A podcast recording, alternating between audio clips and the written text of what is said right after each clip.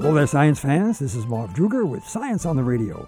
The fifth generation of wireless technology is rapidly approaching. This advance in technology is known as 5G.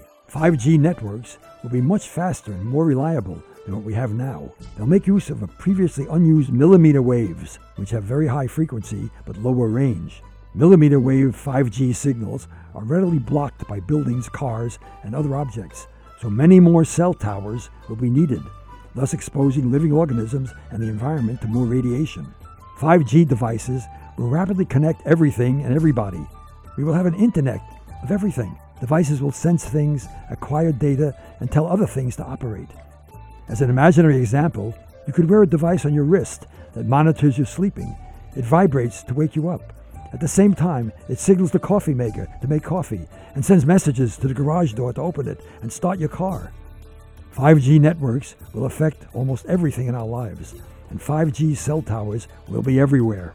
We don't know the potential health or environmental risks of 5G, but 5G will be here regardless. This is Marv Druger with Science on the Radio. Dr. Marvin Druger is a professor emeritus of biology and science education at Syracuse University. Find out more about Science on the Radio at waer.org.